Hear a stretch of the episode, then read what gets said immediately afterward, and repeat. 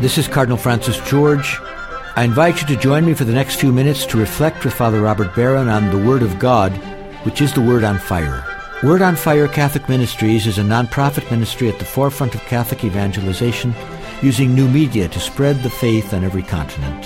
Father Barron challenges us to open our hearts to the Word on Fire, which is God's word of love for each of us. If our hearts are open, the Lord can change and transform us so that we might speak with love about the one who is love. The global benefactors of Word on Fire, with the support of the Archdiocese of Chicago, now present Word on Fire. Peace be with you. Friends, our gospel today from the 21st chapter of Matthew gives us one of Jesus' really great parables, a parable that is rooted in a much earlier image from the prophet Isaiah. And that's the passage that's our first reading, Isaiah's sort of version of this story. It has to do with a vineyard planted by a landowner. Now, we're dealing here with kind of a straightforward allegory, you know, where every uh, character and element in the story is meant to correspond pretty directly to something in the um, spiritual order.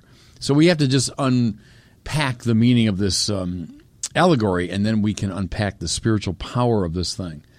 So Jesus says to the chief priests and elders of the people, so the audience matters first, doesn't it? He's addressing the kind of leadership, the religious establishment. He says, Hear another parable. There was a landowner who planted a vineyard. Well, hearkening back to Isaiah, we know that this has to do with God who plants the vineyard of Israel. And there's so much going on here, isn't there? That's the whole purpose of Israel in God's economy of salvation. He forms a people after his own heart, after his own mind, a people that would think like him and act like him and love like him. And they, in turn, by the very attractiveness of their life, would draw the nations of the world. It's a vineyard because it's meant to be fruitful. And, you know, of course, the image, too, of vine, grapes, grapes leading to wine. There's something intoxicating about Israel. It's meant to liven the spirits of the world. That's the idea. So landowner landowner planted a vineyard. He put a hedge around it.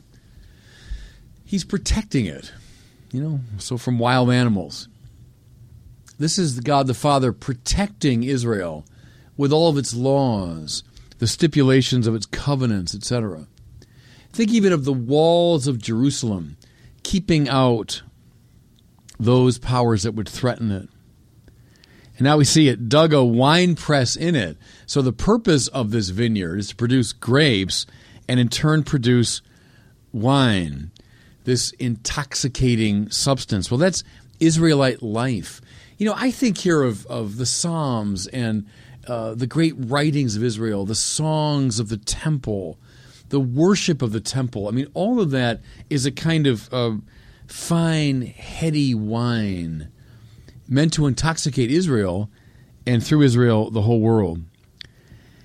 We hear too that he built a tower in it. Again, it's a, a place of protection, of oversight. It's God watching over the vineyard of Israel. Then, now listen as the allegory goes on. Then he leased it to tenants and went on a journey. This is so important, isn't it? And we have to look at it from two sides. One is that God gives Israel this tremendous privilege of presiding over the vineyard. You know, God could treat us as puppets He's utterly in command. We're simply his, his puppets. He manipulates us. But no, no. In the Bible, God gives us the enormous privilege of participating in his own governance of the world. He gives Israel over to its own council. That's the privilege we have. But mind you, we are not owners, we are tenants. And we can do a whole spirituality based on that distinction, but it's so important, isn't it? We don't own the world. We don't own Israel. We don't own the church. Rather, these things are leased out to us. We are there to watch them, tend them,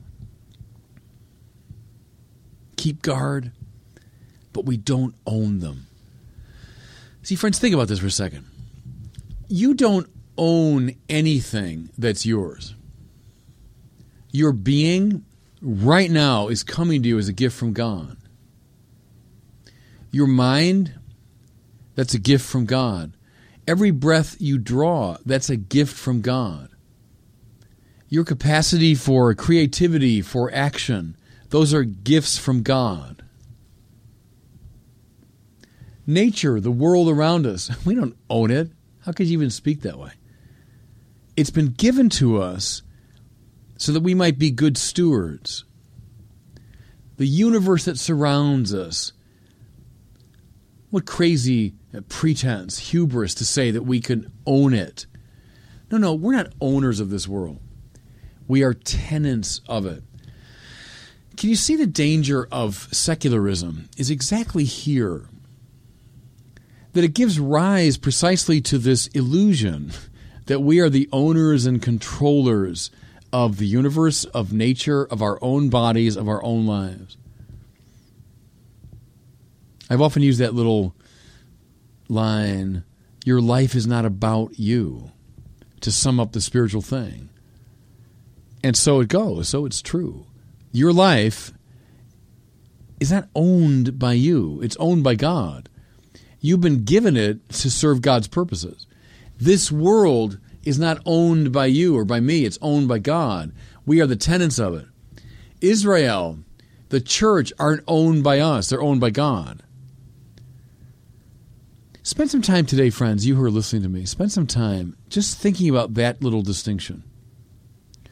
You're a tenant, not an owner, of everything around you, including your own life and your own body. See, what if you went through your day thinking, knowing, knowing in your heart, all these things are owned by God, including your own body, your own life? Okay. Let's go back to the parable. When vintage time drew near, he, the owner, sent his servants to the tenants to obtain his produce. So now it's vintage time.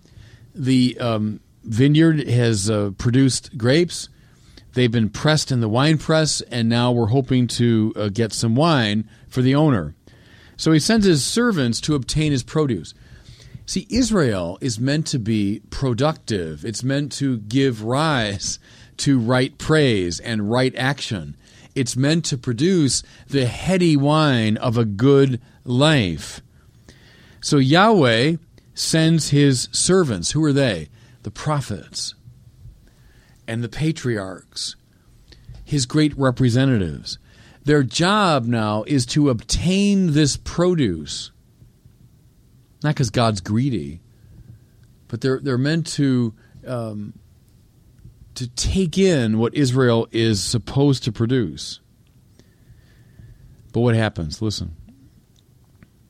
But the tenants seized the servants. One they beat, another they killed, a third they stoned. There's the history, the sad history of Israel in relation to its prophets.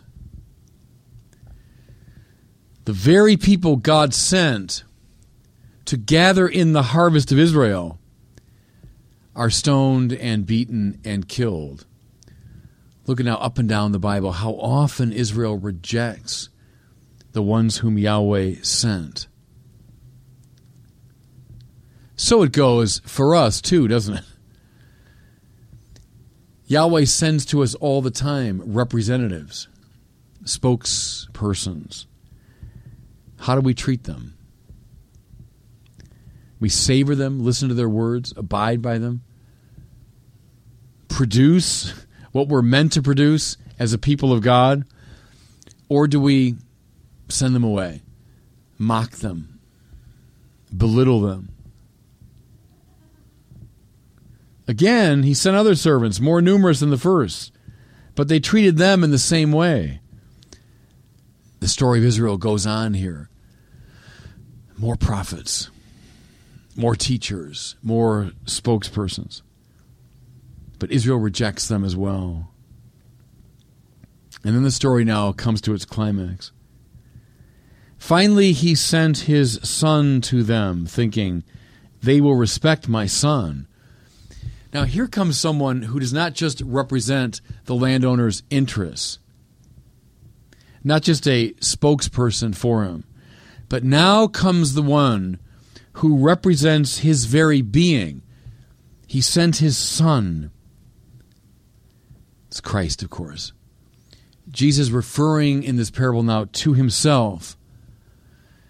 He is, in some ways, the inheritor of the great tradition of Hosea and Amos and Isaiah and Jeremiah and Ezekiel. He is, in one sense, a prophet, but he's more than a prophet because he's the son of the living God. Surely they'll respect him, the landowner thinks. Listen, though. But when the tenants saw the son, they said to each other, This is the heir. Come, let us kill him and acquire his inheritance. This thinking wasn't altogether irrational at the time.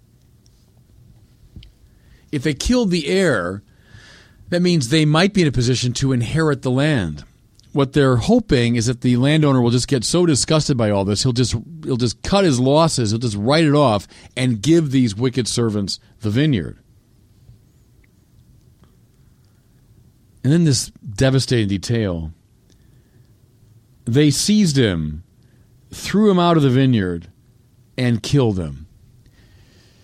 I say it's very poignant or touching because when Jesus was killed, he was dragged out of the vineyard. Think of Jerusalem, built on the hill, the tower, the temple, the vineyard. That was it. It summed up the meaning and purpose of Israel. Jesus was dragged out of that vineyard. And they nailed him to a cross and they killed him. It's all the drama of sin, friends, is right there. The Son of God comes, and our instinct is not to embrace him, to listen to him, to bask in his light. Our instinct, rather, is to eliminate him if we eliminate God, then we can get the vineyard. See what's going on there. If we eliminate God, and there again is the voice of contemporary secularism. If you can kill off God, then you can take possession of nature, of the world, of your own body, of your own life. And that's the fantasy of secularism. See, that I am the owner of my life. It comes from the killing of the Son of God. But what's the Christian story? The one they killed did not stay in his grave, but came back to life and claimed lordship over the vineyard. Yes, over Israel.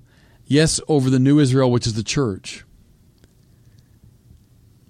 We can try to kill him, but the risen Christ trumps that. The risen Christ remains the Lord of the vineyard. And therefore, we have to move into that space suggested by this story of being tenants, taking care that the vineyard produces what it's supposed to, but not aspiring to ownership of it. When we do that, then we honor Jesus properly as the Lord of the vineyard and God bless you. I hope you were moved today by the word on fire. I pray that together we might become a people on fire with love for God and neighbor here in Chicago and wherever these words are heard. Until we join Father Barron again next week, I'm Cardinal Francis George, and I pray that God will bless you and those you love. I'm Father Robert Barron. Our new Catholicism documentary series and study program can now be pre ordered online go to CatholicismPreorder.com. Will you help me introduce this one of a kind film series and catechetical program to your parish, school, and diocese? Journey around the world and deep into the faith in this 10 part, 10 hour epic adventure. Learn more at CatholicismPreorder.com.